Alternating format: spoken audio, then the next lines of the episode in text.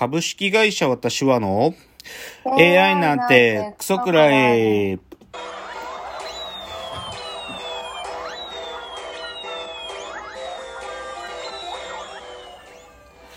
群馬が生んだ怪談時、株式会社私は社長の竹之内です。サブカル研修生4代目アシスタントの深谷です。えーこの番組は大喜利 AI を開発する株式会社私は社長の竹之内が AI のことなんかお構いなしに大好きなサブカルチャーについてサブカルリテラシーの低い社員に丁寧にレクチャー言い換えれば無理やり話し相手になってもらう番組です。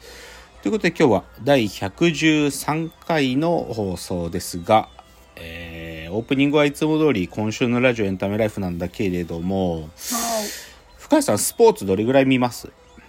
えーっと、あんまり見ないです、あんまり見ないですか？はい。えっ、と、松山選手がゴルフのマスターズで優勝したみたいなのは知ってますか？ちょっと。マジで、マジで、マジで？テレビがなくて。あ、出た Z 世代特有のテレビが家にないっていう。まあ、そうなんだよね。Z 世うちのね、社員も2人だったかな、家にテレビないんだよね。6人中2人テレビないって言ってたから。あそうなんだ。じゃあ、あれか。いや何が言いたかったかっていうと、松山選手が、まあ、ゴルフのマスターズ優勝したのもすごい、とてもすごいんだけど、はい。あの、大谷選手がですね、野球の大谷選手、二刀流の大谷選手が今すごいんですよ。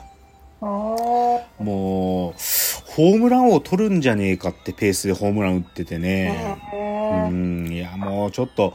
漫画ね、ほんと彼は。漫画。本当に。だから、まあもう僕の夢は今年彼がホームラン王を取って、その次の年に、あのーピッチャーとしてね、もうサイ・ヤング賞っていうかね、一番いいピッチャーの、なんかもう最多勝を取ってほしいなっていうぐらい、はいでもそれがなんか不可能じゃないような選手だから、えーすごいちょっと今大谷君見てるんだけど、で、えっとね、最近ね、ちょっと僕、ラジオの話はあんまりできてなかったんで、今日はちょっとラジオの話を丁寧にしたいと思いますよ。はい。で、基本は僕のラジオライフっていうのは、あの、深夜のお笑いラジオを、はい。まあ、毎日、まあ、一つか二つぐらい、まあ、見る、か、必ず聞く番組があって、それをまあ、丁寧に聞いてるわけですけど、あの、先週ね、あの、日本放送がスペシャルウィークで、あの、はい。オールナイトニッポンも各曜日スペシャルウィークだったんですよ。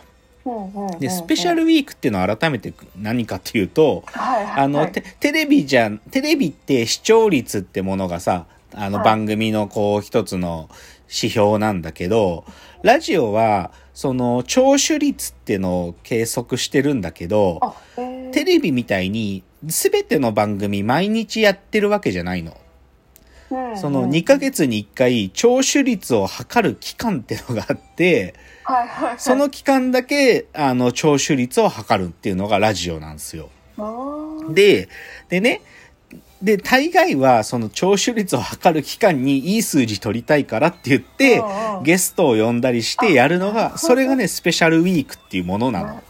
で、だけどまあこのもうなんか時代錯誤も甚だしいこのね、指標の取り方っていうのを TBS ラジオなんかはもうはっきり言って意味がないって社長が言い出して、もうスペシャルウィークというのを TBS ラジオは廃止するっつって、もうやってないんですよ TBS ラジオは。うんうん。で、でもにライバル局である日本放送は、まあ、なんていうかな、昔ながらにずっとスペシャルウィークを今も続けてるっていうので、あの、そう、だからニッポン放送はまだ続いてて、必ずね、スペシャルウィークはゲストが来るんですよ。うん。で、あの、先週、まるまる一週間、その、オールナイトニッポン、いろんな、まあ、ゲストが来てて、で、まあ、僕は大概聞いたんですけどね、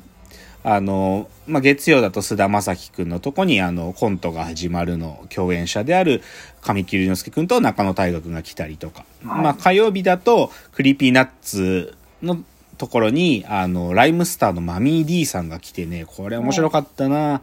なんか、へヒップホップのやっぱりレジェンドだから、なんかその人がどう今のヒップホップシーンを見てるのかとかね。ああとはね、マミー D の、まあ、彼もラジオ、深夜ラジオやってた時期があるから、その深夜ラジオの伝説ね、彼がやらかしちゃった。あまあ、放送事故を言っちゃったんだけど、あの、酔っ払って、しゅ、あの、その番組に来て、酔ったまま、あの、禁放送禁止用語を言うっていうね、もう最、旗迷惑な人なんだけど、でもそういう話とかしてた。まあ、あとは、佐久間信之さんのとこにはニューヨークが来たり、まあ、木曜日のナインティナインのとこには名優である加藤浩二さんが来て、うん。まあ、で、加藤さんだけじゃなくて、途中から、あの、山本、山本さんも、山本圭一さんも乱入してきて、極楽とんぼが二人出てたけどね。で、でもね、一番僕が面白かったのは、金曜日のね、三四郎さんのオールナイトニッポンゼロで、そこに、うんあの、U 字工事が来たんです。U 字工事はいはいはが。あの、きで、なんかこの二組ってなんか関係性あるのかなと思って、で、しかもなんか最初ゲストで来た時、U 字工事自身もなんで俺らなのって言ってて、なんで俺ら、そもそもなんか、うドッキリかと思ったよとか言って、なんで呼ばれたのかもよくわかんなかったけどね、すっごいトーク面白かったよ。なんか U 字工事のトーク。なんかね、まあ、こう、か、粉流っていう、なんか体にできちゃうその出来物の話、ずっとしてたんだけど、なんか、粉流が U 字工事ができてたって。で、それが間も最近できててっていう話で、それずーっと1時間ぐらいしてたから、でもね、めちゃくちゃ面白かったな、なんか。へでね、まあ、その、三四郎も面白かったんだけどね、その次の土曜日のオードリーのやつがね、ーまあ、彼ら、オードリーさんって、あのー新宿にあるね、キサラっていうモノマネ芸人とかがよく出るショーパブ出身なんですよ、オードリーさんって。はい。売れてない。頃、そのショーパブでバイトしながらステージ立ってたのね。だから、モノマネ芸人とかが結構、なんていうのかな、進行があるの、オードリーさん。だからよく、彼らの、売れてないモノマネ芸人とかによく出てくるんだけど、彼らの番組に。はいはい。で、そこに、だけど、オードリーが、その、まだ売れてない頃舞台立ってたのと同じように、そこでまだブレイク前に舞台立ってた人っていうので、今回ゲストがミラクルヒカルさんだったのね。はいはい。ミラクルヒカルさん知ってる？あの、宇多田ヒカルの、宇多田ヒカルのモノマネする人なんだけど、あいやー、でもね、まず、うミラクルヒカル、なんかね、あ。はい。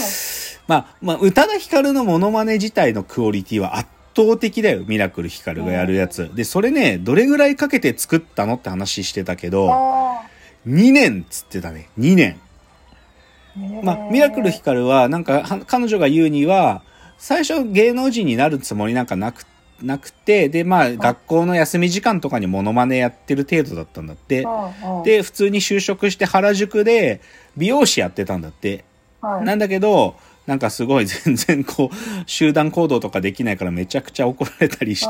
して、少しこう、ここなんかこう心が塞ぎ込んでって、どうしようって言ってる時に、でもなんか一つ仕上げようと思って2年間ずっと宇多田ヒカルのモノマネを仕上げてそれで、あと気がく気が狂って、モノマネ芸人になったらしいんだけど、なんか一つ仕上げよすごいよね。一年発起して。2年間ミラクル。なんかだから、バイト行って帰ってきたら、家でずーっと練習、繰り生活繰り返して生まれたのが歌ヒカルらしいよ。でもすね、うん、でもね、ミラクルヒカルさん、これね、あの、ユ YouTube に違法アップロードあるからぜひ聞いてほしいですけどね、い、はいいかれてます、彼女は。いかれてる。もう、まず、その、なんていうの、なんか、別に、なんか、モノマネ芸が狂気に満ちてるって話じゃなくて、はい彼女はもうね、そもそも人間がいかれてる。もう、それがね、すっげえよくわかるよ。なんか、自分は繊細だとかね、言ってたんだけどね、繊細っていうのかな、こういう人っていうくらいいかれてて。なんか冒頭のなんかね、自己紹介とか、あ今日のゲストはミラクルヒカルですって言われた時の挨拶が、皆さんの悪意に寄り添いたいとかいうね、そういう、でももう、あの人悪意の塊だよ、ミラクルヒカル。もうほんと面白い。すごいよかった。うん。だからね、ちょ、ぜひ、あの、違法アップロードでミラクルヒカル聞いた方がいいなと思います。っていうちょっと今日、俺、そう。じゃあ今日、格言もちょっとラジオトピックなんで、今日の格言いってみましょう。はい。え今日の格言。有吉弘行サンデーナイトドリーマーは、拘置所、刑務所の方からも支持されるラジオであるっていうね。あのーこれはね、あの、日本放送じゃないんだけど、僕、あの、また他で聞いてるラジオで、有吉さんのラジオが日曜日にやってるんですよ。はい。日曜夜8時。サンデーナイトドリーマー、通称サンドリって言うんですけど、で、僕ね、これちょっともう、今週、もうこのラジオね、日曜日聞いてから、もう、かれこれ10回ぐらい、YouTube で違法アップロードのやつも聞いてますよ。めちゃくちゃ面白かったのね。で、何があったかっつうと、2週間前に、ある手紙が届いたの、番組に。で、それは、東京拘置所から届いて、東京、だから捕まってこ、まだ拘置所に収監されてる、その人から手紙が送られてきたんだけど、当然検閲があるじゃん。け拘置所から外に送るだから、検閲されてる部分、ま、黒塗りになってる手紙が届いたのよ。読めないところとかめちゃくちゃある黒塗りの手紙で、メイメイ、ラジオネームメイメイって人からの手紙が届いたわけ。で、それを2週間前に有吉が読んだのね。で、まあまた、刑務所から出てきたらね、またぜひ手紙送ってください、みたいなこと有吉が2週間前言ったのよ。そしたら、はいなんか今週、なんかその読まれたことが嬉しかったんだろうね。なんか、刑務所にから出てくる前、まだ拘置所にいるのに、またもう手紙送られてきて、またね、ほんと、3分の1ぐらい真っ黒にね、でも、でも圧倒的に有吉に心寄せてんだよ、なんか。こう、なんかうまくいかない私の人生なんだけど、有吉さんのラジオで励まされてるっていうような。いや、でもこの感激してね、なんか。拘置所に、でもね、これ、ほマジらしいんだよね。有吉さんのラジオって、さ、拘置所とか刑務所にいる人たちも熱心に聞いてるらしくって、いや、なんか僕なんかそすごい、なんか自分もそういう存在になりたい。こういう拘置所とか刑務所にまで行っちゃったね、人生うまくいってない人とかも元気に、なんかちょっとでも笑ってくれるようなことやりたいなってすっげえ、だからもう、なんかすごい羨ましいし、なんかさすが有吉さんのラジオだなって思って、もう、これもね、皆さん YouTube にアップロードあるんで、ぜひ聞いてくださいね。もうすごいですから、もうびっくりしますよ。っていうので、今日の格言でした。ではコーナー参ります。はい。